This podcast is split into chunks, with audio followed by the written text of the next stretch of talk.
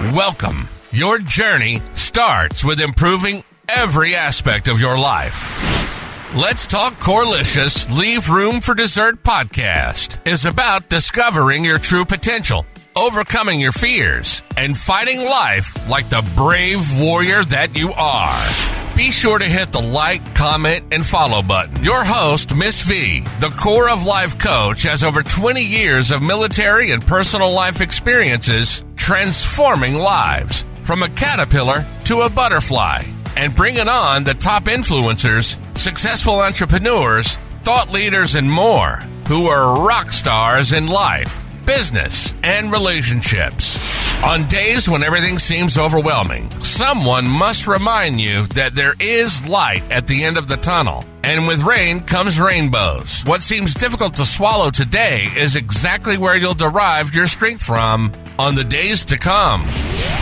You are greater than your fears and braver than you seem. Miss V, the core life coach, shares how the hurdles of today will build your tomorrow if you take the right road.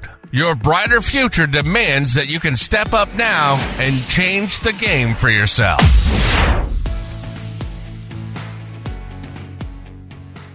Well, hello, everyone, and welcome to my second episode on BBS.com.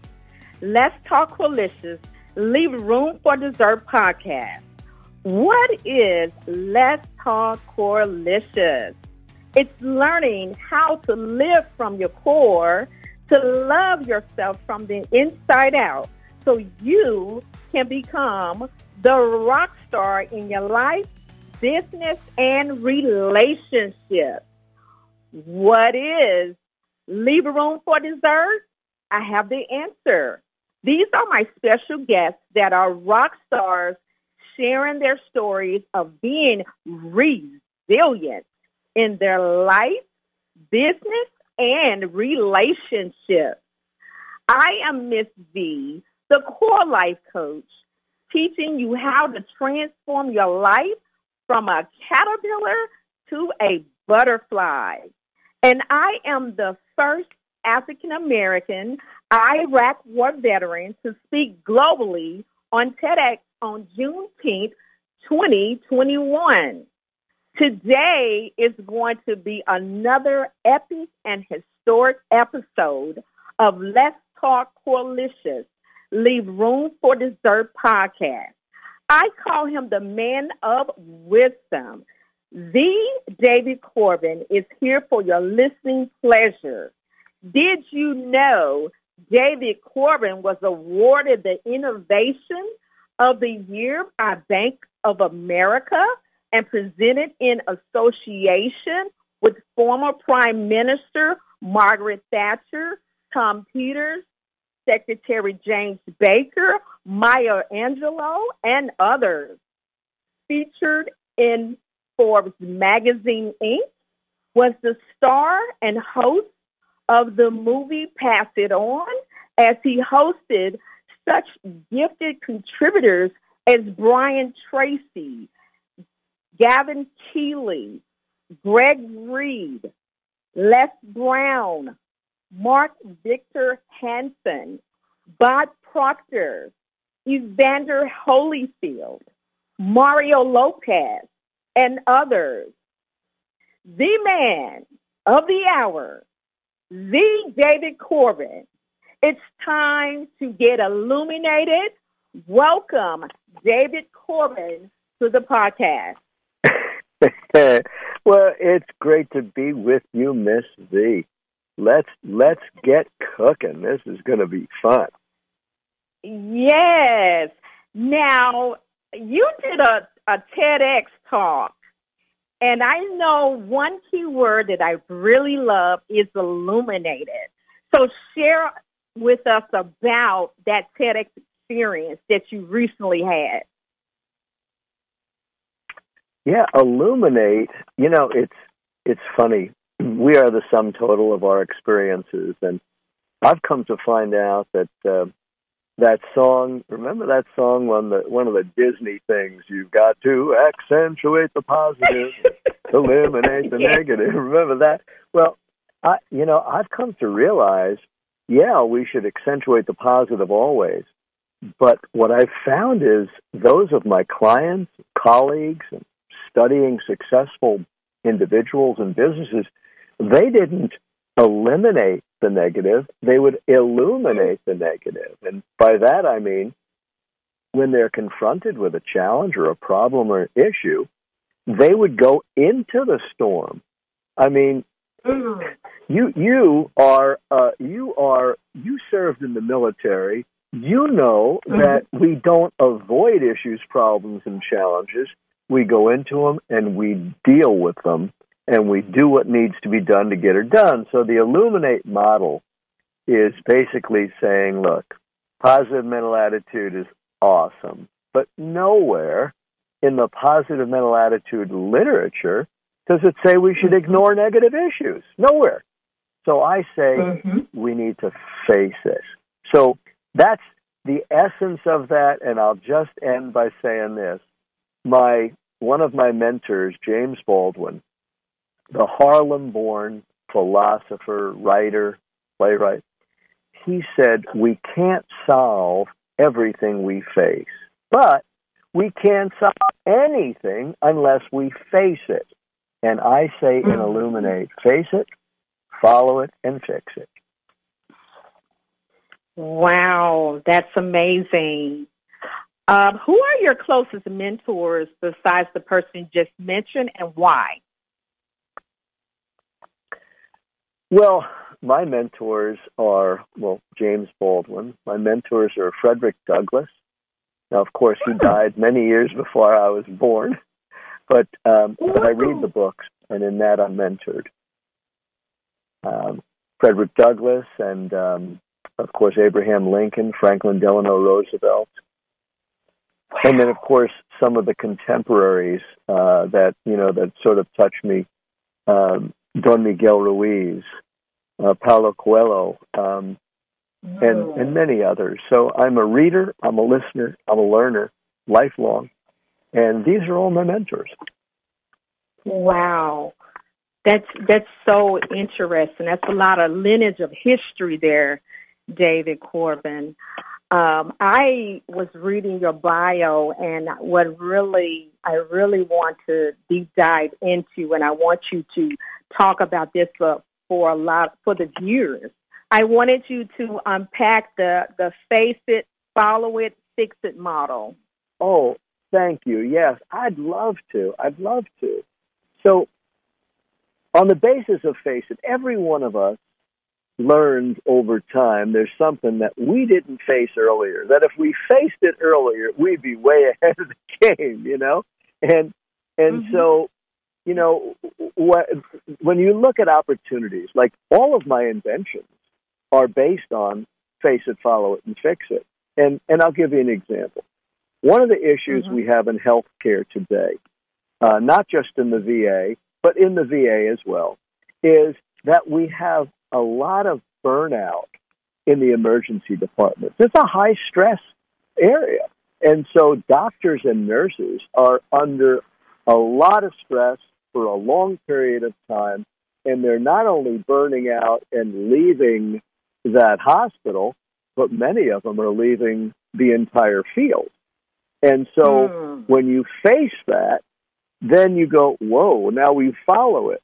So when we follow we follow into the past, what's causing it, in the present, what's mm. keeping it alive, and in the future. So when you follow it in the past, well, the reason there's such stress is because there's you know, it's just the nature of the game, and sometimes we're understaffed, and sometimes they have to work long hours. You know the deal, right? That's you face mm-hmm. that. That's where that's coming from.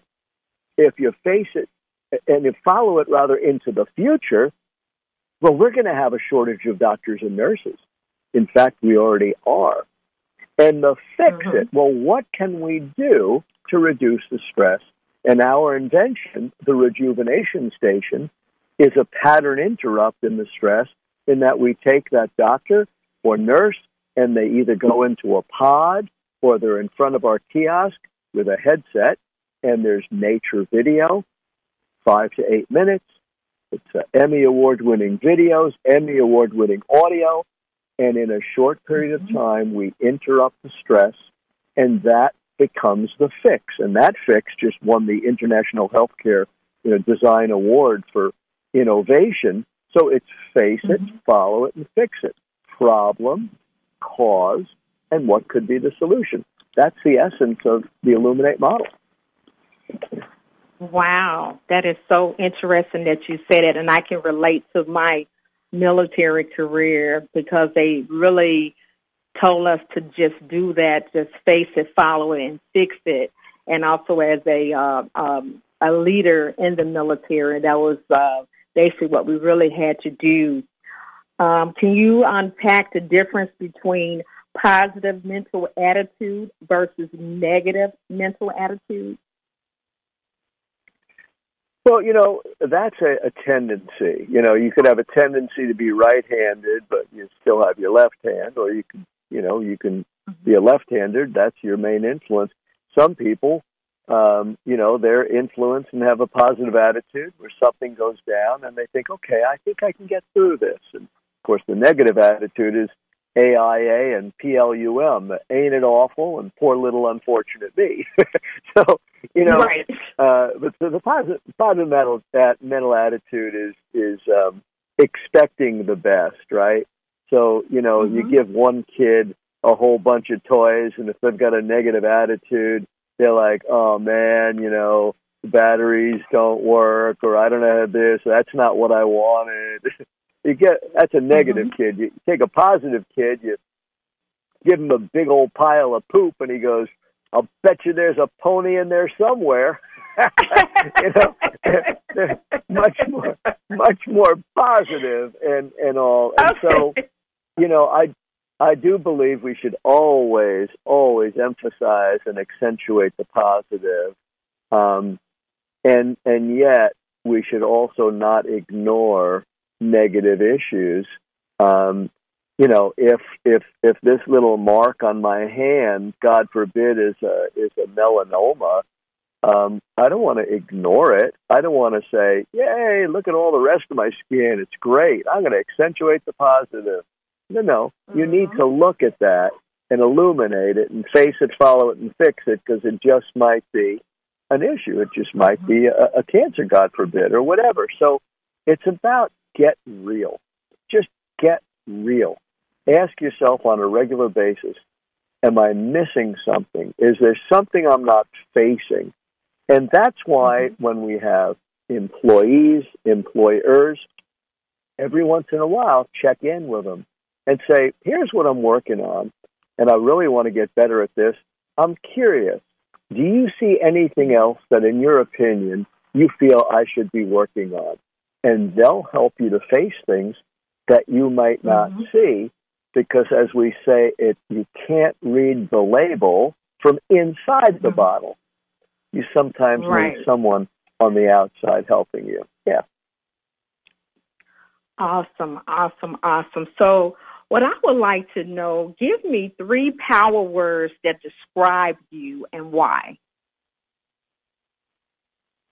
that's a great question, Miss V. I would say number one. Uh, I'll say number one, loving. Okay. Number two, courageously, courageously introspective. I know that's two, but I'm saying it anyway.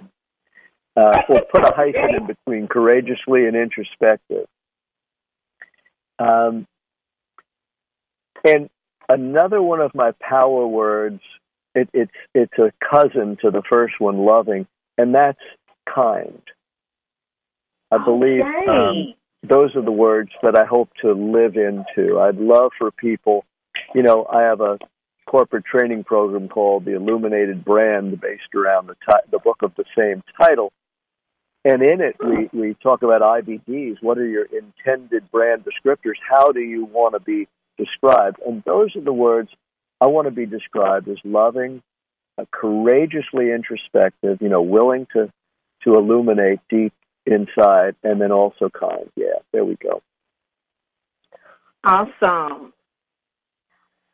What is the importance of looking at yourself as a brand, as an entrepreneur, as an entrepreneur? Yeah. so yeah, I mean, uh, know thyself. Um, th- that's critical. Um, they uh, it was Shakespeare who said, "To thine own self be true, and it shall follow as the night the day. Thou canst not be false to any other." Um, introspection was is the perhaps the root cause of my success in business, and I can tell you, at one point in my businesses, uh, lack of introspection was the root cause of my business demise. I literally almost lost a business and Mhm. my home because I Hmm. did not inspect what was required of me in the business. Um, Ah. but I do that now. I do that now. I think the most important thing I can teach an entrepreneur um, Mhm. is this. And if I were a writing person, I'd be writing this down. I would Yeah. ask my business, I'd ask my business some questions, and I'd kind of trip out and make believe I can hear the business talk back to me. and the, Mhm. the questions I would ask are, what do you need me to do? What do you need me to do? What are the core competencies? What do you need me to do? And you write those things down. I need you to be good at marketing. I need you to be good at communication, sales, strategic planning, financial for you write down number one, hey business, what do you need me to do? And your business says, Well, I need you to do these things and you write them down. The next question is, hey business, who do you need me to be? Ah, be. Mhm. And those are the qualities and characteristics that your business says, hey, David, V, you need to be this, you need to be kind, you need to be courteous, you need to be Mhm. tenacious, you need to be whatever. And you write those Mhm. down. Now, with those two lists, you now strip yourself down of ego and you rate Mhm. yourself on your ability to bring it, to deliver it. And you seriously rate yourself on a scale of 1 to 10. 10 is you could bring it tomorrow. 2 means Mhm. you got some work to do, girlfriend. You got some work to Yeah. do, boyfriend. And when when you Mhm. have those lists and you see that now you set some goals. If you're a 2, set a goal to be a 5. If you're a 4, set a goal to be a 6 and close those gaps. That's the introspection. That's the Mhm. inspection. And that's the courageous building yourself to be able to deliver to your business so you could be maximally successful, effective, and have a high degree of fulfillment. Awesome, awesome, awesome. What I would like to talk to you about is how do you handle a an individual that has some personal issues and it starts showing in their work performance? How would you handle that type of uh, individual or person that, that that works for you? How do you handle that? Yeah, that's an interesting question. Um, you know, we we must be clear on our expectations of performance. We must be clear and set standards. I believe we build people. That's part of our job is to build people. And so when we're Mhm. real clear that we need X performance is measured by this and demonstrates by that, then we want to focus in on that. Now, obstacles to the performance, that's illuminating. So we, we Mhm. ha- we're not reaching the performance. Now, the performance is in your output. I need you to produce X widgets an hour, but it's also in your attitude and behavior within the organizational culture. So we set guidelines. We have brand values as established in the organization. And then what we want to do is monitor an individual's output and behaviors according to our mutually agreed upon standards. So, if, for example, here, let, hit me with an example of what that might look like, and, I, and I'll show you how I might handle it. And I don't know everything, and I don't know that what I'm going to say is right, but I trust in my instincts and my mm-hmm. experience. So hit me with a situation that you could either think of or you could recall of a quasi attitude issue in business. Okay, I can. Uh, I'll walk you through a, a scenario because, uh, as in when I was in the military, I had a, a young man that was always outgoing, happy-go-lucky, but then his performance started to decline, and so I was really wondering how was he really doing. Eventually, he was. Uh, he came to me but he came to me too late that I had to um, terminate him, and I had to have him to. I had to. Um, I had to have him to relocate to a different office because of that. So mm-hmm. it's a yeah. twofold to the question: is how did I measure up as being the leader to support him? What do you think I should have done? And then how could I have helped him to be able to become more productive in the work environment? Well, you know, it's not having all the details. I can only sort of really talk around the edges of it. But mm-hmm. when when I see that someone's performance is going down, I want to make sure first off, it's so important that we're checking in regularly. Were you, for example, the direct report uh, to, was that your relationship together, or was there another layer of uh, It was a, it was actually another layer. You know, if the question is, is what could you do? Gosh, mm-hmm. the I, I can't I can't say except this: making sure that all of the people who report to you are very mm-hmm. clear on how to love, serve, build, goal set mm-hmm. and reprimand and course correct all of their people. They need to know the skill set to stay awake, stay alert, stay aware, mm-hmm. stay connected, stay clear with their mm-hmm. people. So you probably caught it after the fact, right? Mm-hmm. So I don't know, but you might have caught it after the fact. Um, I take personal responsibility as a leader so mm-hmm. if one of my supervisors underperforms in handling this type of a situation, I'm going to point mm-hmm. the fingers at me and say, David M. Corbin, what is it about your leadership that you didn't check in with those supervisors so they had massive clarity? And mm-hmm. you hate to sacrifice an employee, which is to say, eventually you had to mm-hmm. terminate them that is a mm-hmm. costly decision. And if you paid the price of that costly decision, I say, well, then let's get value out of it. Let's unpack the scenarios and make sure that all of our supervisors are very clear on what our expectations are and how they could handle a lapse in productivity in one of their employees. I would role rehearse with them.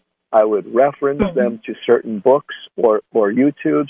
I'd make sure that everybody mm-hmm. is sharp on this and that we have a post mortem on the situation and we learn mm-hmm. from it and we move forward together lockstep with systems and checks and balances and communications so that we don't underserve another individual. Take massive responsibility and say, what could we learn? The, the good Lord comes always to instruct, not to obstruct. So in this mm-hmm. situation, mm-hmm. what is the lesson? And that's that's a culture, and that's a mm-hmm. tactic and a strategy. But that's how I would approach it. Mm. Very good, very good. Now I'm looking at your bio, David Corbin. I'm looking at it says you are a former crisis intervention counselor. Can you tell us a little bit more about being a crisis intervention counselor? Yeah, it's it's another form of face it, follow it, and fix it. Though okay. I was very young and I had yet to mm-hmm. uh, sort of discover and create that model. But one of the things mm-hmm. that that we faced uh, on campus was that there were a lot of people that were experimenting with drugs, uh, psychedelics, and otherwise. And some of them were getting sick, some of them were having bad trips, and there was really mm-hmm. not a very, there wasn't a lot of solution there. So we mm-hmm. worked with the NDATC, the National Drug Abuse Training Center, and we set up okay. a crisis intervention center. Uh, the state of New York covered us through the state of uh, SUNY, State University of New York at Buffalo. And we just started taking trainings and we allowed people would come in or we'd do outreach at concerts. And then we had uh, a 24 hour uh, crisis intervention hotline. People could call it the problems. And so we, mm-hmm. we set up one of the earliest community crisis intervention centers serving the needs that weren't mm-hmm. being faced. And that was our our fix it was having um, what was then called Sunshine House, Buffalo Crisis Center Inc., uh, to be able to have volunteers, to be able to be trained. Many of us took EMT licenses mm-hmm. so that we could help out in areas where we were sort of underserved. Wow, that's powerful that you would um, have that experience. That's that's amazing that you would have you have a, a, a vast knowledge of experiences. I'm going to switch gears, David Corbin. I'm going to go into. Uh, you said it served as a management and leadership consultant to businesses and organizations of all sizes, from Fortune 20 companies to business with less than 1 million and enjoys the fun and challenges of all. I would like to know more about how you serve those companies with uh, your illuminated business model. Well, yeah, I, I've I've served these organizations in various functions of consulting um, and uh, mentoring and training uh, and keynotes. And okay. it, it really was a function of where the organization is at and what they needed. So, in one case, um, you know, a, uh, uh, a, a pizza company I won't tell you the name of it, but it rhymes with Schmamino's pizza. And uh, okay. anyway, they uh, they had an issue where you know the profits were not where they needed to be, and so they faced that. Uh, and then mm-hmm. following mm-hmm. it is you know why is that? And we followed and found mm-hmm. well, people are pretty much buying whatever little package was that they saw on Penny Saver or something like that, you know. And uh, mm-hmm and and we also found out that 78% of Americans didn't know what they're having for dinner by 4:30 p.m. So they they'd call up and say, "Yeah, I've got I got my two kids and my neighbor's kid and my dog and my wife's coming home mm-hmm. later and I need to I need to buy some pizzas and whatnot." And so okay. and then they put on hold and whatnot. Well, what we made them realize is they thought they were in the fast food industry, but when we illuminated it, we found out they were in the crisis intervention industry, kind of like I was a million years ago. and, and oh wow! People were calling up saying they got this problem. Well, when you call crisis intervention, you don't want to be put on hold. You want somebody to step Correct. up and help you. So we train the people to answer and say, you know, you got two kids and your neighbor's kid and the dog and the wife coming home, what do I do? You train them to say, not a problem. That's what we do. You're going to want our plan B, which has this and that and that and this. And, and they were like, yes, that's perfect. So just in shifting it. So that's an example of serving a company that way. Recently, mm-hmm. um, and currently, I'm serving a very large organization with the Illuminated Brand uh, program, which is a corporate training program where we take hmm. them through a process of you know what are your brand values and how do you want to be mm-hmm. described and then doing an, mm-hmm. an ABBI, which is an audit of brand integrity. And in that order mm-hmm. of brand integrity, you're saying, with this person I'm interacting with and this descriptive adjective, am I earning that? descriptive adjective in that situation? Because if I am, that's brand integrity. That's good news. Yay, mm-hmm. accentuate the yeah. positive. But in this other one, in with this prospect or this customer, and this descriptive adjective, responsive, whatever, am I mm-hmm. living it in my order of brand integrity? You go, well, no, not really, not always. That's what we call brand slaughter in the first, second, or third oh. degree. And so we'll we'll bust somebody and put somebody in jail for manslaughter. It's about time mm-hmm. we hold people accountable for brand slaughter. And so mm-hmm. it's good news where we find we're in brand integrity, but it's actually even mm-hmm. better news when we find out where we're in brand slaughter because then we could do the next phase, which is SBI, mm. Strategic brand initiatives, and then people get mm-hmm. together and go, ooh, ooh, what if we did this to close the gap so that we were more mm-hmm. responsive. Mm-hmm. And then as a team, we're solving for those problems. And that all mm-hmm. equals massive brand value and a super reputation. So I work in different areas in different organizations. And yeah, I enjoy doing it with large companies and small companies. And I love the mm-hmm. diversity of different wow. projects solving for different programs and different people and you know, diverse populations of different cultures, and it's just a blast. I'm digging mm. it. Hmm. Well, well, since you say it's a blast, have you have ever went into um, a company that was really struggling with trying to meet their goals, and uh, they just felt like they were just going to go out of business? Have you ever had that situation occur? Uh, absolutely, um, absolutely. Um, I can think of of one. There was a college, um, and it's an amazing college. It was a bodywork college, and it's one of the few in the country that did an associate, a bachelor's, and a master's degree in touch therapy, somatic therapy, and they had some of uh-huh. the finest uh, faculty.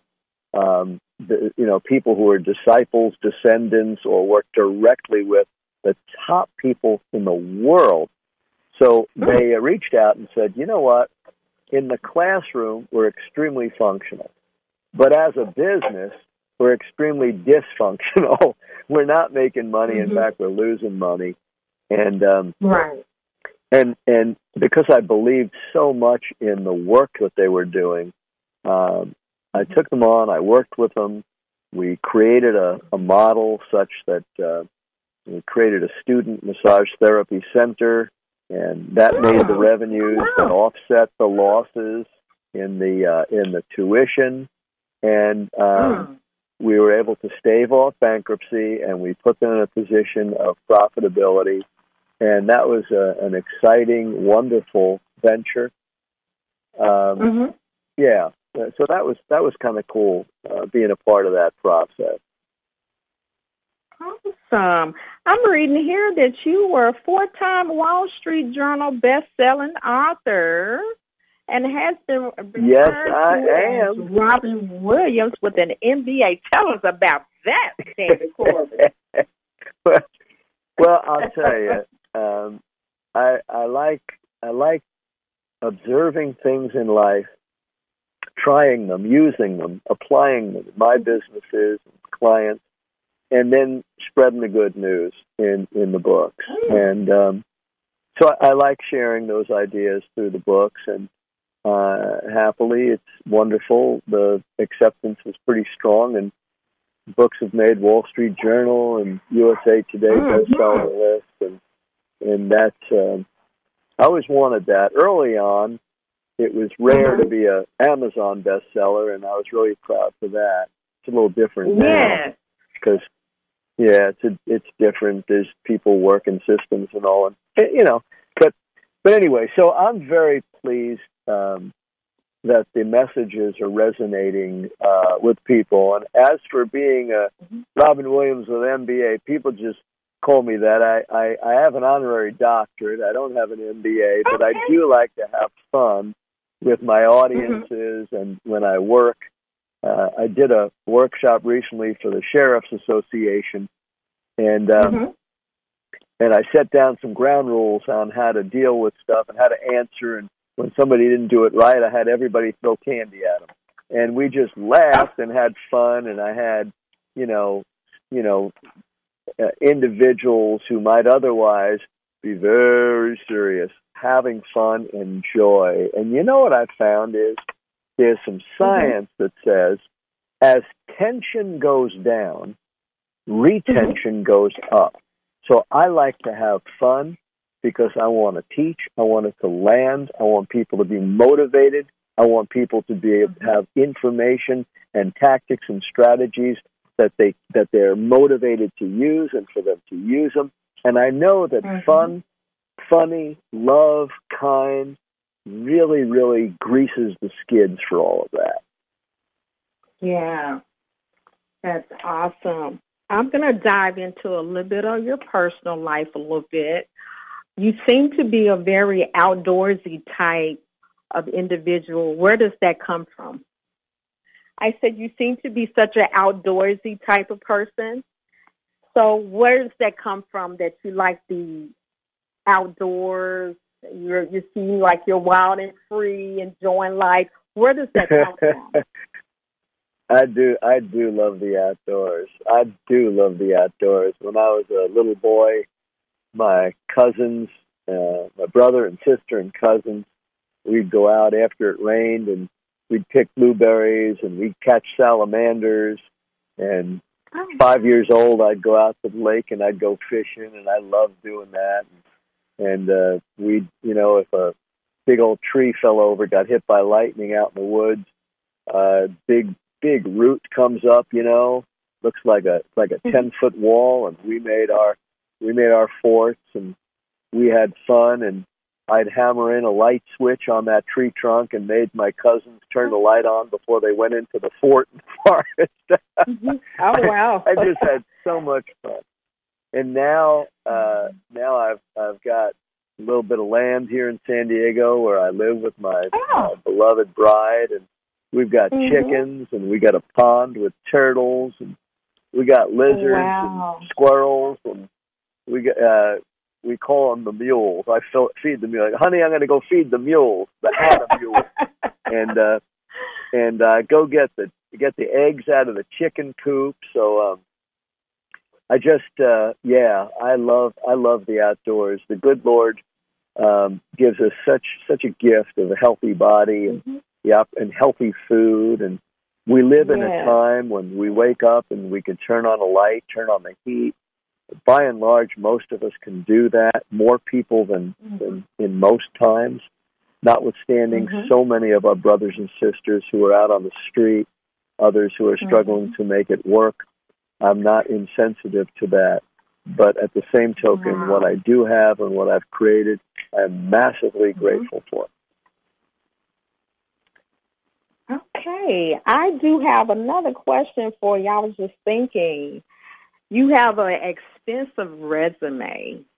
Where do you see yourself in three years from now? yeah, I, am going to be celebrating.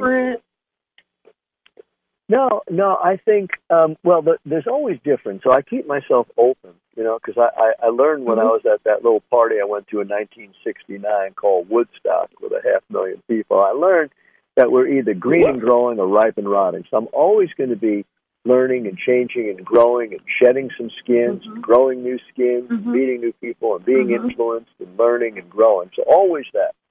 As it stands uh-huh. now, the vision that I have for myself in three years is uh, mm-hmm. uh, still waking up in the same home, God willing, mm-hmm. waking up healthy and happy next to the same magnificent, magnificent goddess that I call my wife mm-hmm. Anne, and yes.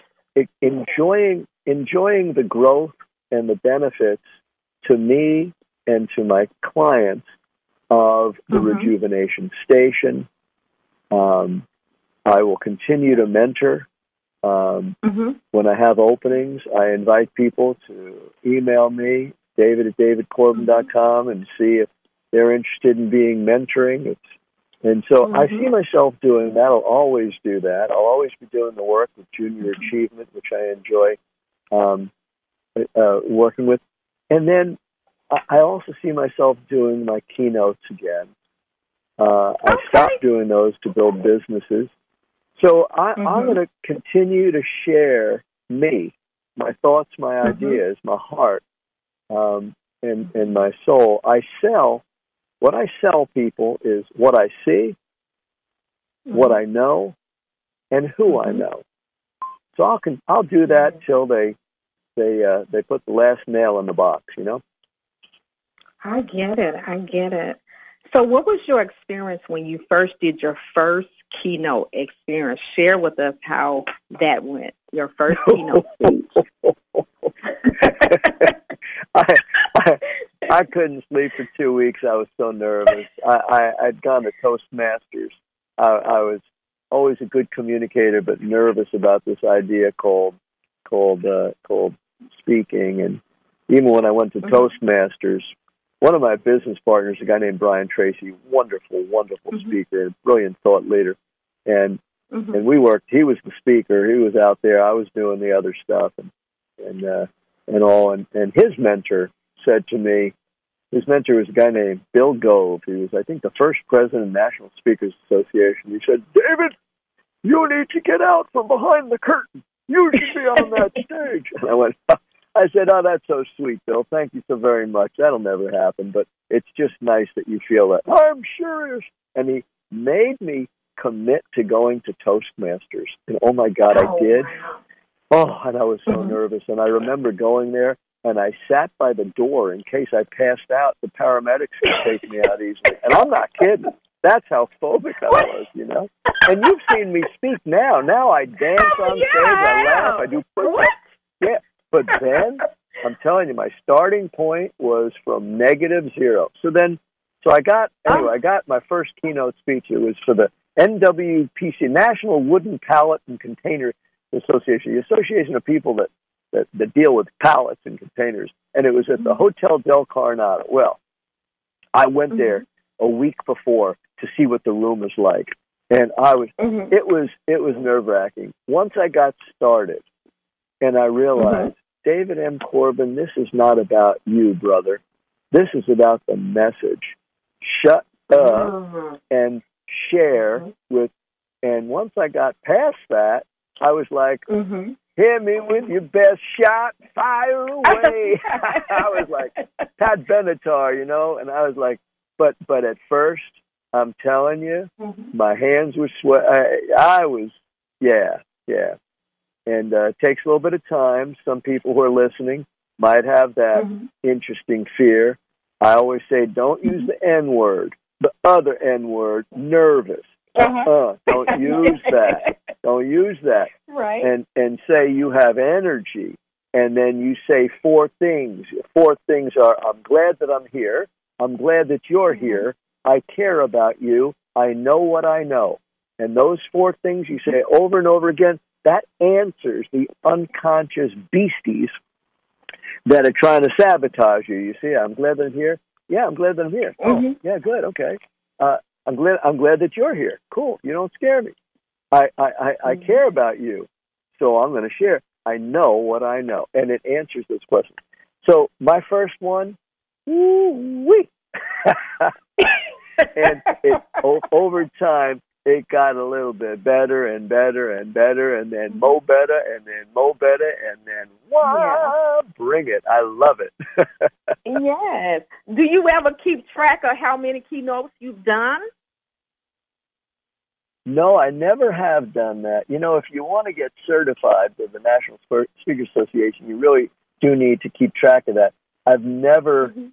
done that. I've never desired to get any letters after my name uh, and so i've never really done Mhm. that but i would say um, i've done a lot and i want to do a lot more Wow. So that's amazing. I would love to hear you have a, a keynote speech on illuminate your life and business and professionalism in the work environment. I think that would be just a spot on topic. But what I would like to do is I like to uh, switch gears, David Corbin, and let's go into pass it on. Um, I see that you were in a movie and you were the star and host of that movie. Tell us a little bit about that movie. Well, I I don't know that I was I was the host, but I don't know that I was a star. How could you be the star of a movie where you got the president of Southwest Airlines and congressmen and actors like Mario Lopez and Seth Green and have Brian Tracy and Les Brown and the Chicken Soup guys and Greg Reid Mhm. and all these people. So there were 65 people and there were 65 stars. And Wow. um, Mhm. the movie was an idea. I was mentoring a guy named Greg Reid. Still do, Mhm. always will. He's my family. He's my brother. My father. He's my son. And uh, uh, and so he had this idea for Pass It On. Uh, the idea is based on the fact that you know societies, organizations, and people will flourish or perish based upon their ability Mhm. to pass on applied wisdom. You know, from generation Wow. to generation. Mhm.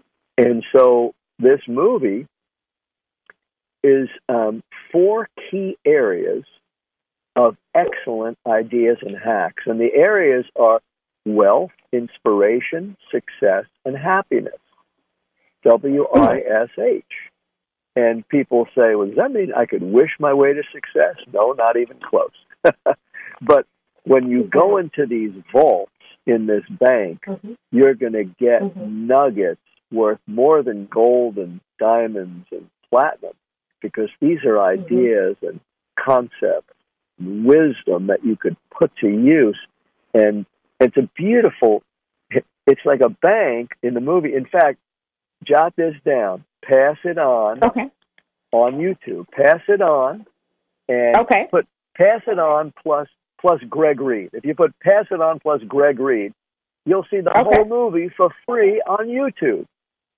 Hey. And will so it, it's so it's it's so cool and and I I'm the host of the movie and Miss V you might not recognize me because I was 55 pounds heavier back then and uh it was before I got laser surgery. So I was a chubby guy with glasses, but still good looking. Wait a minute. Anyway, You, you were a chubby Uh, lad with glasses? oh, I needed to illuminate my health. Yeah, I needed to I face the fact that I was overweight and and on you know statin drugs and stuff. I had to follow that and say, someday I'm going to be a grandpa. Well, I wasn't then, and I am now four times.